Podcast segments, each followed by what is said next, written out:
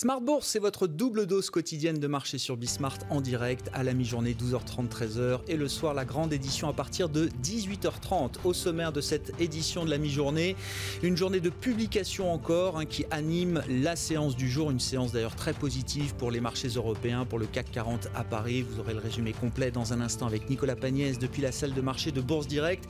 On peut retenir que deux secteurs se distinguent particulièrement aujourd'hui en Europe, le secteur bancaire ou encore le secteur automobile à la faveur des résultats de Barclays par exemple dans le secteur bancaire ou encore de Renault et Daimler dans le secteur automobile.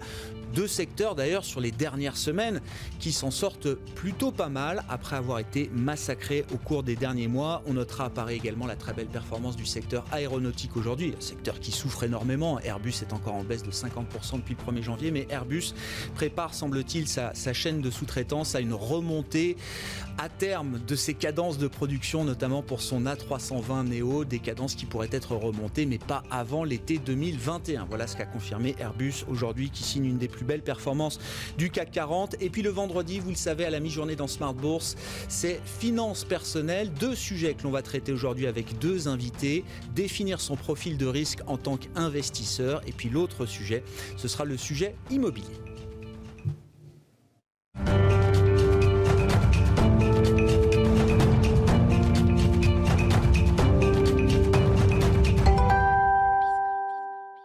Mais d'abord, les infos clés du jour. À mi-séance, c'est avec Nicolas Pagnès depuis la salle de marché de Bourse Direct.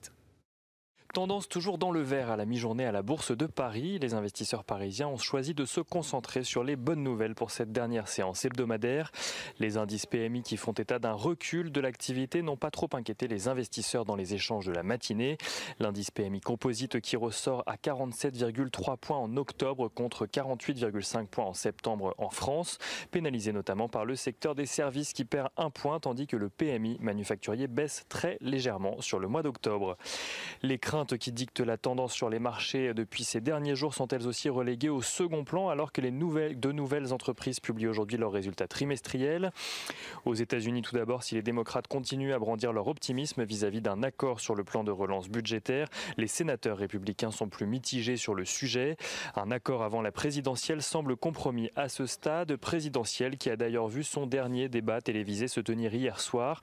Un débat sans surprise et plus calme que le premier malgré quelques attaques personnelles chaque candidat a défendu des positions diamétralement opposées, notamment sur la, la question de la gestion de la crise du coronavirus.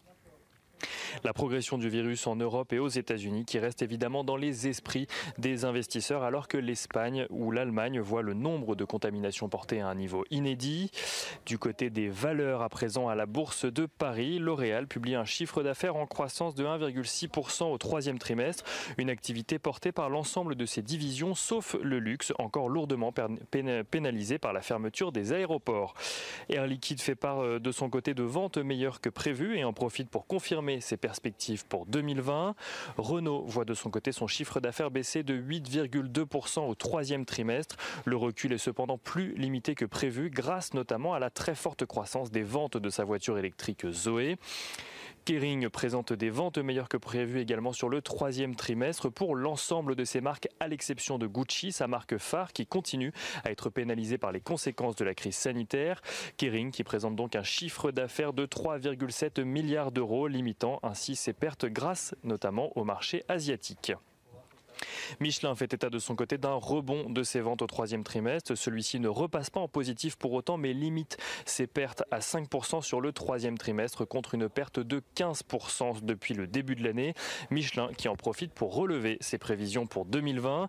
Et on regarde à présent ce qui se passe dans le secteur aérien. Aéroport de Paris perd la moitié de son chiffre d'affaires depuis le début de l'année à cause de la crise sanitaire. Le groupe revoit ses prévisions de trafic à la baisse jusqu'à la fin de l'année et anticipe une chute qui pourrait aller jusqu'à 70% des vols. Airbus de son côté demande à ses fournisseurs de se préparer à une potentielle hausse de la production de l'A320 Neo, une hausse des commandes qui pourrait arriver dès l'été 2021. Et pour finir du côté des valeurs, Ipsos publie un chiffre d'affaires trimestriel de 468,6 euh, millions d'euros en baisse de 3,3% mais supérieur aux attentes des analystes, des résultats qui poussent d'ailleurs plusieurs analystes à relever leurs objectifs de cours. L'euro dollar s'apprécie également ce matin, il est euh, à la mi-journée juste en dessous des juste au en dessous pardon des 1,1850 dollars pour 1 euro, tandis que l'once d'or passe elle juste au-dessus des 1910 dollars. Nicolas Pagnès avec nous en fil rouge tout au long de la journée sur Bismarck depuis la salle de marché de Bourse Directe.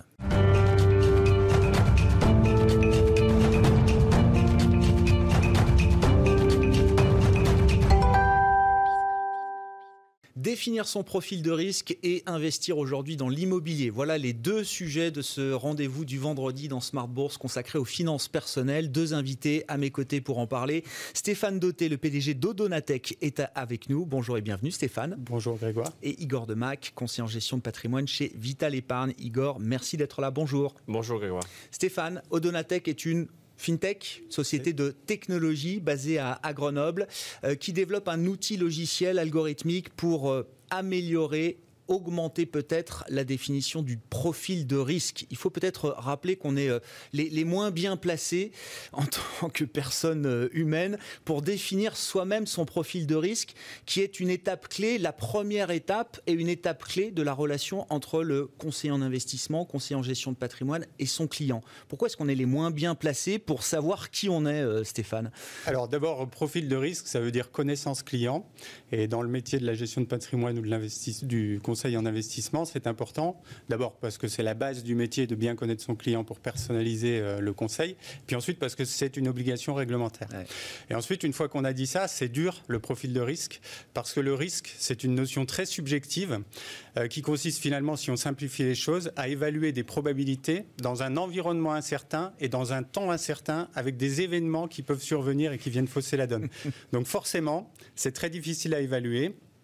Et, le, sujet sur lequel on travaille, en l'occurrence la finance comportementale, qui est une science entre la psychologie et la finance, permet d'aller chercher la personnalité de l'investisseur, identifier certains des biais cognitifs, comportementaux ou émotionnels qui viennent troubler en fait la décision de l'investisseur. on est parfois complètement à côté de la plaque, tellement pétri par ces biais comportementaux qu'on perd parfois euh, un cheminement rationnel dans son processus d'investissement. Hein, c'est ça euh, Absolument. Euh, en fait, euh, bon, les chercheurs ont longtemps pensé que l'homme était rationnel et que toutes les décisions pouvaient s'expliquer comme ça. En fait, qu'est-ce qui se passe? On a un temps réduit pour décider et on a plein d'informations qui nous arrivent. Donc on fait des raccourcis, ces raccourcis c'est les biais et ces biais ils conduisent parfois à des erreurs devant par exemple des événements bah, comme par exemple ce qu'on vit en ce moment. Il y a beaucoup d'émotions et donc la rationalité s'échappe un petit peu. Alors, le, processus de connaissance du client quand on est CGP passe aujourd'hui par euh, un questionnaire, c'est ça, euh, traditionnel. C'est ça, Vous apportez un outil logiciel. Alors, euh, quelle est le, quelle est l'aide que va pouvoir fournir cet outil logiciel? Comment est-ce qu'il fonctionne? Qu'est-ce qu'il apporte également du point de vue du conseiller financier ou du conseiller en gestion de patrimoine, Stéphane? Alors, en fait, ces questionnaires, ils posent un certain nombre de problèmes. C'est de là qu'on est parti et ils posent finalement, ils permettent pas forcément d'installer la confiance entre le conseiller et son client pour simplifier, parce que c'est une tâche administrative pour le conseiller. Mm. Et puis pour le client, c'est parfois quelque chose d'incompréhensible. Les questions sont parfois peu compréhensibles. Et aller remplir un questionnaire alors même qu'on est dans une relation commerciale, c'est bizarre. Mm. Donc nous, on a travaillé finalement sur, la, sur, sur cette base-là pour imaginer une application mobile sur la base de jeux et non pas de questions, des jeux très simples. Ensuite, la deuxième innovation, c'est qu'on travaille sur des théories de finance comportementale. Donc, on va chercher ces biais cognitifs dont on parlait tout à l'heure et donc on espère pouvoir amener aux conseillers un meilleur euh, profilage. Et la troisième innovation, c'est qu'on utilise l'intelligence artificielle pour comparer les profils entre eux. Ça veut dire qu'on a un profil non pas euh, qui, qui, dépend que du client, mais on a un profil par rapport à la population, ce qui laisse ce qui laisse envisager une segmentation comportementale et donc des offres qui répondent mieux à tel groupe, à tel segment ou tel autre segment de clients. je comprends. Bon, le côté mobile, application aujourd'hui, c'est presque un prérequis, on va dire, quand on est dans le monde de la, de la, fintech. C'est presque un prérequis, mais qui n'est pas requis sur les questionnaires actuels. oui, effectivement. Oui, c'est une vraie innovation par rapport aux questionnaires qu'on peut trouver aujourd'hui. L'idée de la gamification, c'est ce qu'on dit euh, en version anglaise, l'utilisation de la, pédagogie à travers le jeu. Donc concrètement, c'est quoi? C'est des mises en situation que vous proposez pour le, client ou la personne qui va répondre à, ces, à ces situations justement. Voilà, si on prend les questionnaires actuels, une question par définition, c'est biaisé parce que la façon dont on pose la question amène la réponse. Euh, un jeu, c'est beaucoup plus euh, instantané, spontané. Euh, c'est simple à comprendre aussi pour les investisseurs, y compris pour les épargnants, c'est-à-dire des gens qui finalement investissent mais n'ont pas une forte culture financière. Et puis, ça amène une expérience client bah, qui est bien meilleure qu'un questionnaire. Du point de vue du CGP, du conseil en investissement, euh, c'est quoi? C'est un fardeau administratif en moins, vous l'avez dit euh, Stéphane, c'est pour des problématiques où, justement ces métiers sont devenus aussi très administratifs, très réglementés. Il y a une grosse partie de l'activité qui, euh, qui, est prise par ce temps-là, ce temps administratif. Oui, oui, je pense qu'on C'est un, avantage important on apporte un soulagement par rapport à ces tâches administratives, puisque nous, tout est fait euh, finalement euh, à distance avec le client, puisque le client utilise une application mobile. On veut néanmoins apporter plus que ça, euh, et c'est donc ce fameux, cette fameuse relation entre la connaissance client et la personnalisation du conseil qu'on veut, qu'on veut amener. Mais effectivement, c'est à la base un gain de temps pour euh, c'est quoi conseiller. une dizaine de minutes avec le processus euh, Odonatex Oui, c'est ça? Alors que si on voulait bien faire le, questionnaire, expliquer tout aux clients, c'est des choses qui prennent euh, beaucoup plus de temps. Ouais. C'est des profils de risque qui évoluent au, fur et à mesure de notre parcours de vie, Stéphane. Il, voilà, il faut l'avoir en tête aussi. Absolument, absolument. En fait, le profil de risque évolue. si, par exemple, si on se marie, si on a des enfants, on peut comprendre assez facilement que le profil de risque évolue. Euh, et donc, on est, le conseiller est obligé normalement de faire un profil de risque tous les ans pour pouvoir actualiser ce profil de risque. Donc, on travaille sur ce sujet-là aussi, effectivement. Et donc, ça permet aussi pour les métiers de, de conseil de dégager du temps et redonner aussi de la valeur euh, au conseil. Hein. C'est quand même quelque chose, c'est la clé. Hein. Enfin, je veux dire, euh, d'avoir du temps pour le faire et d'avoir la meilleure connaissance possible de son client. Ça permet de derrière redonner de la valeur au métier de, conseiller en gestion de patrimoine ou en conseiller euh, d'investissement. Je demanderai à Igor sa réaction, mais je, veux vous écouter là-dessus. oui, oui ben, écoutez, absolument. C'est-à-dire que c'est vrai que qui dit conversion d'un temps administratif en un temps commercial, en un, temps d'échange et de compréhension avec le client, dit effectivement meilleur conseil.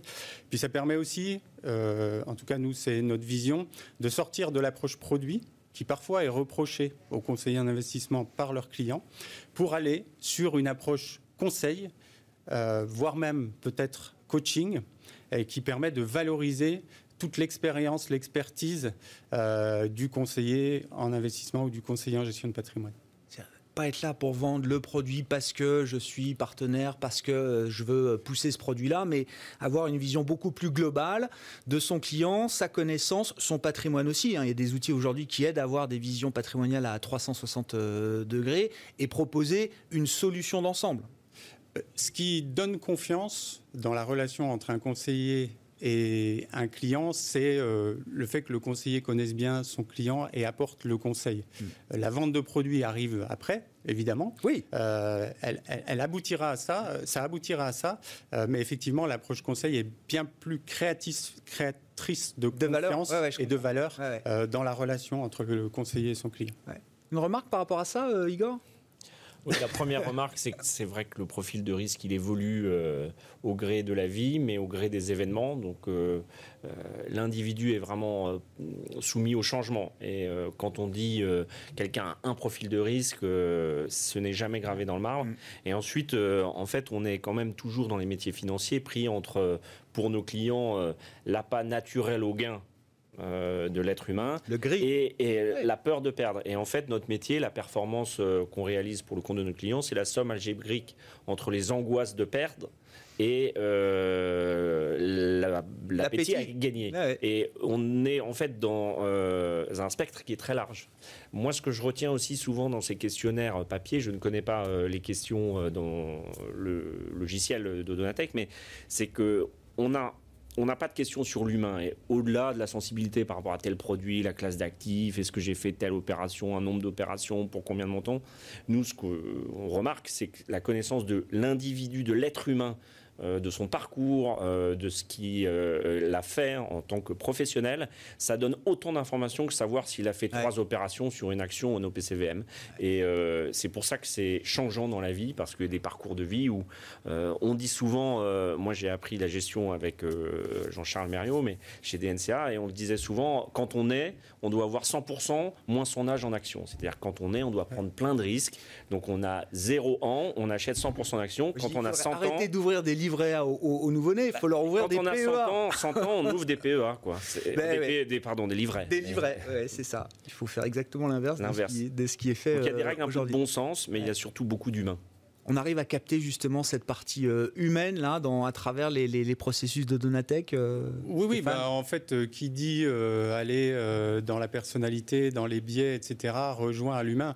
Après, moi, je suis convaincu que le conseiller reste au centre de la relation. Nous, on, apporte des outils pour, si on veut prendre un mot à la mode, augmenter le conseiller, même si ce mot, on peut, il n'est pas très beau, mais augmenter le conseiller, mais le conseiller reste au cœur de la relation et je pense qu'aucun logiciel n'arrivera à aller dans l'humain aussi précisément qu'un CGP. Ceci dit, euh, lui amener des outils qui permettent mm. d'aller dans cette dimension et d'installer le dialogue avec son, son client sur ces bases-là, je pense que c'est la valeur qu'on peut apporter. Bon, sur le plan de votre activité, c'est quoi le, plan d'affaires de Donatech, euh, Stéphane ben, Le plan d'affaires, c'est qu'on commence à avoir de l'attraction sur euh, justement euh, le marché des cabinets de gestion en patrimoine indépendants, finalement, qui aujourd'hui cherchent des innovations, cherchent des sources de différenciation. et puis le marché à terme, c'est le marché des corporates, banque, assurance, parce qu'on peut l'imaginer en termes de business model et de monter à l'échelle pour une entreprise, c'est un marché qui sera intéressant. Et puis avec une vision, alors pour l'instant en France, parce qu'il y, a suffisamment de quoi faire, euh, mais une vision à l'international et on, regarde déjà dans les pays limitrophes euh, comment on pourrait euh, aller proposer nos solutions. Merci beaucoup Stéphane. Stéphane Doté qui était avec nous à la mi-journée dans Smart Bourse, le PDG d'Odonatech.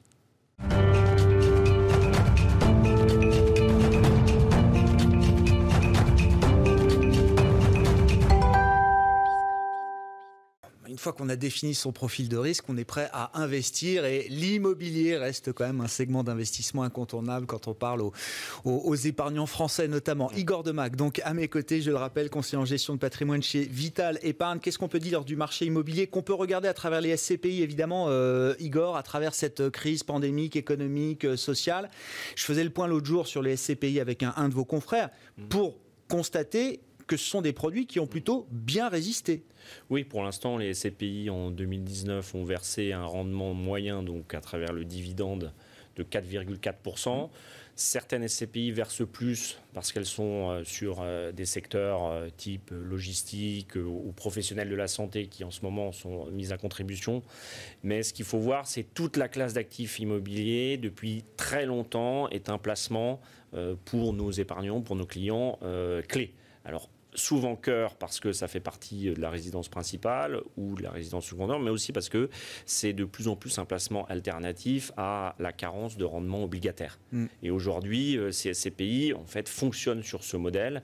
Il n'y a plus de taux d'intérêt euh, nulle part, un petit peu sur le crédit ou, les emprunts euh, d'État un peu risqués. Et donc, on construit des portefeuilles immobiliers non cotés, physiques, on mutualise les risques dans euh, ces euh, structures et ces pays. Mais euh, l'immobilier, il y a plein de façons de l'appréhender en termes d'investissement. Et c'est là le sujet aujourd'hui, parce qu'on sait aussi que la crise du Covid va laisser des traces sur certains modèles économiques. On parlera des foncières, des grandes galeries commerciales avec Unibail peut-être. Et puis aussi parce qu'il va y avoir des réchelonnements de loyers, parce qu'on est toujours dans la période de protection des PGE, donc des prêts garantis par l'État, et que quand on va sortir de cette période, beaucoup de fonds de commerce en centre-ville peut-être vont devoir euh, déposer le bilan et la valorisation de ces fonds euh, vont affecter bah, tous les produits financiers qui ont été construits sur ces actifs. Donc c'est un sujet très important, euh, au-delà du fait que l'immobilier purement physique aussi, pour chacun des Français qui est propriétaire, est un sujet prééminent puisque c'est la majeure partie du patrimoine des individus. Il n'y a pas un immobilier, il y a des immobiliers. Vous l'avez esquissé, Igor, de l'immobilier de croissance, logistique, maison médicalisée, etc. Le commerce qui mm. souffre, les hôtels qui souffrent, les bureaux qui souffrent. Si, on, si on est dans une logique d'investissement, bon, on est sur des horizons de temps assez longs en termes d'investissement. Actif de longue duration. Voilà, longue duration. Indexé sur l'inflation, normalement. Sauf qu'aujourd'hui, il n'y a pas beaucoup d'inflation. Il pourrait y en avoir un peu plus demain. Il pourrait y en avoir un peu plus, mais il faut, l'avoir en tête quand on investit aujourd'hui. de l'immobilier, quelle que soit la classe d'actifs. Euh, les désavantages, c'est que euh, c'est très soumis euh, au taux d'intérêt, puisque c'est financé à quasiment 100% en dette, enfin majoritairement en dette. C'est un actif qui est assez facilement taxable. On l'a bien vu avec l'IFI. on a en France encore cette disposition qui permet de ne pas payer d'impôt sur la plus-value lorsqu'on cède sa résidence principale, mais c'est assez unique en Europe. Euh, donc c'est facilement identifiable par euh, le fisc. Et puis, euh, il y a des grandes crises immobilières. Hein. Les gens ont l'impression que l'immobilier résiste à tout. Bon, on va voir les performances boursières d'Unibail euh, et de Clépierre depuis 12 mois. C'est Pour les fonciers à côté, c'est très euh, compliqué. Moins commercial. Hein, 70%, ah moins 60, moins 70%. L'EPRA, l'indice immobilier européen, est à moins 23, donc euh, loin, enfin en tout cas bien derrière le CAC 40. Et puis les crises immobilières, c'est à peu près le même tarif que les crises boursières. Sauf qu'au lieu de se dérouler sur 2-3 trimestres, c'est sur 20 trimestres, mais c'est moins 40%. Ça a été le cas en Espagne, ça a été le cas aux États-Unis euh, en 2008 et ça a été le cas dans les années 90 en France. Donc il faut aussi retenir que euh, là aussi, changement du profil de risque. Euh, il y a des actifs, des classes d'actifs qui parfois étaient refuges et ne le deviennent plus. Et, concrètement aujourd'hui, pour un investisseur qui s'intéresse à, ce, à, cette, cet immobilier, l'idée c'est quoi? Plutôt d'attendre encore un petit peu avant de voir comment est-ce que l'immobilier traversera cette crise? On n'a pas encore vu le, bout du tunnel. Est-ce qu'il y a déjà des opportunités à saisir? Encore une fois, pour des investisseurs qui, peuvent avoir des horizons de temps euh, euh, suffisamment longs, est-ce qu'on a envie d'aller chercher des, survivants dans l'hôtellerie, dans les bureaux, dans les commerces? Pourquoi pas? Est-ce qu'on préfère d'autres segments Enfin, euh, qu'est-ce qu'on peut recommander d'une certaine manière Il y a déjà, là aussi, c'est connaître son profil de risque et puis le support, soit physique, soit papier. Alors le physique, euh, moi, j'estime qu'aujourd'hui, acheter un bien immobilier, quel que soit l'endroit, parce qu'évidemment, nous, on a un tropisme parisien avec des prix très élevés, mais si le rendement brut avant fiscalité, avant même euh, coût d'entretien, n'est pas au moins égal à 2,5-3%, il me semble que le physique, aujourd'hui, le purement résidentiel, est un peu difficile. Alors, vous rajoutez euh, la cerise sur le gâteau du déficit foncier reportable mmh. sur votre euh, IRPP ou alors des dispositifs Pinel, mais dont on sait que vous payez l'avantage fiscal à l'achat. Aujourd'hui, pour moi, 3%, 2,5-3% brut. Avant tout dispositif, ça me semble être la limite minimum. Euh, minimum. Ensuite, après, il y a les foncières côté. quand on voit le cours du Nibail, de Clépierre, qui sont quand même des parcs de galeries commerciales leaders en Europe, on peut s'interroger sur la valeur euh, et si M. Niel et M. Léon Wessler s'y intéressent, c'est bien parce qu'aujourd'hui, euh, il y a de la valeur, mais c'est un actif coté. Les SCPI, vous l'avez signalé, mm. mais les SCPI sont des euh, mécanismes qui sont moins liquides hein, que les autres produits. Donc, il ne faut pas qu'il y ait de la décollecte. Aujourd'hui, on sait qu'il y a beaucoup moins de collecte au premier semestre 900 millions d'euros qu'au dernier semestre de l'année, enfin au premier semestre de l'année 2019. Mais ça n'a pas décollecté. Hein. Ça n'a pas décollecté, mais là, le rythme de collecte est quand même moins fort. Donc euh, il faut en fait qu'il n'y ait pas d'accident, que les rendements soient toujours versés, mais les rendements ont tendance aussi à un petit peu se tasser, un peu comme ce qu'on a connu avec euh, les fonds en euros. Les valorisations de l'immobilier restent chères parce que mm. les taux sont très bas, mais les taux aujourd'hui euh, n'ont pas forcément une capacité de descendre encore beaucoup plus bas, peut-être, plus bas, mais pas beaucoup plus bas. Donc moi, je dirais, l'immobilier, il faut se fixer des règles. Euh, la valorisation, comment sont faites les valorisations par les experts, taux d'actualisation, bien étudier les portefeuilles des SCPI, donc euh, l'inventaire des hein actifs, euh, la structuration des baux, savoir s'il y a déjà eu des rechelonnements, le taux de vacances. Donc c'est quand même, comme d'habitude, quelque chose qu'il faut étudier avec soin. Il faut interroger les gérants.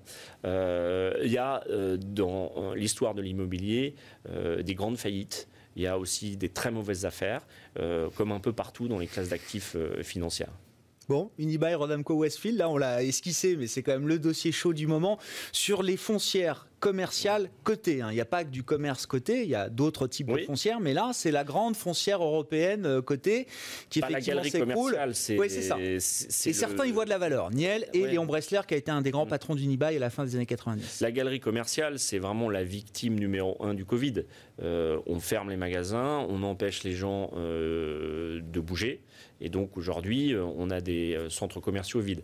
Il y a un deuxième sujet du centre commercial, c'est est-ce qu'il est adapté à la vie moderne? Est-ce que quand on va dans un centre commercial, on n'a pas besoin d'autres services? D'avoir un cabinet médical, d'avoir des services semi-publics. Et aujourd'hui, on ne peut pas se contenter juste d'enseignes qui vendent de l'alimentaire ou du non-alimentaire. D'ailleurs, on a vu se développer euh, les pharmacies petit à petit. Donc il y a euh, une, euh, ouais, un, phénomène de ré, un besoin de sens. De, Certains gérants immobiliers disent qu'il faut remettre du sens dans les galeries marchandes et dans les centres Alors, le sens, les gens viennent quand même consommer, dépenser. Oui. Mais il faut les attirer. Il faut les attirer. Aujourd'hui, on a beaucoup plus de mal. Il y a des grands centres commerciaux qui sont quasi vides, des anciennes qui ne payent plus leur loyer. Et aujourd'hui, c'est la question, et ça explique aussi pourquoi les, cours sont aussi bas. Mais il y a forcément de la valeur euh, dans un monde qu'on continue de croire ouvert, euh, marchand, euh, libéral et fondé sur la consommation, qui est le socle de tous les, c'est le rationnel du discours de Xavier Niel et Léon Bressler. Euh, alors, au-delà des erreurs stratégiques qu'il souligne dans l'acquisition notamment de Westfield fin 2017, début 2018, mais euh, ils estiment qu'il y a de la valeur justement à créer dans les grands centres commerciaux qui sont opérés par Unibail Rodamco euh, en Europe. Mais il y a beaucoup d'efforts à fournir sur le digital, par exemple. Hein. Je crois que c'est très mis en avant par Xavier Niel, bien sûr, mais il n'y a pas assez de digital dans les quatre temps à la défense, par exemple. Oui, puis il y a un parcours client qui est à son avis, et puis à l'avis d'autres spécialistes, n'est pas optimisé justement ah euh, pour pouvoir euh, faire des achats, prendre du plaisir, et puis euh, avoir un accès euh, facile, puisque en centre-ville notamment, les galeries commerciales, il y a l'enjeu justement aujourd'hui de centre-ville qui se désurbanisent mm. et qui sont de plus en plus difficiles d'accès. Donc quand vous avez des paquets et des choses comme ça, c'est pas évident d'aller dans les centres commerciaux, les grandes galeries commerciales. Et évidemment, il y a de la valeur puisque on joue sur la mobilité des personnes et sur leur capacité de pouvoir d'achat. Euh, aujourd'hui, le dossier Unibail, c'est aussi un dossier très financier, puisqu'il y a une acquisition qui a coûté énormément d'argent euh, et qui ne délivre pas. Euh, clairement, le maillon faible de l'immobilier, c'est que tout se finance avec de la dette. Donc évidemment, quand la dette est pas chère, eh ben, et qu'on a l'impression d'être très riche, on dépense. Et il y a souvent de meilleurs vendeurs que de bons acheteurs. Euh, dans les marchés. Vous comprenez la position d'actionnaires de Niel, Bressler et, d'autres qui euh, refusent l'idée d'une augmentation de capital? En fait, je pense que c'est à peu près les mêmes sujets. Le plan Refocus ou Reset, c'est euh, de voir comment Unibail peut sauvegarder sa qualité d'opérateur. donc, préserver ses cash flows.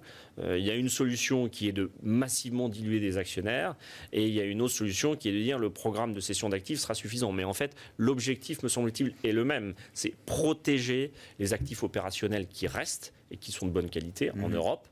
Après, c'est les méthodes qui diffèrent et puis c'est un enjeu de pouvoir.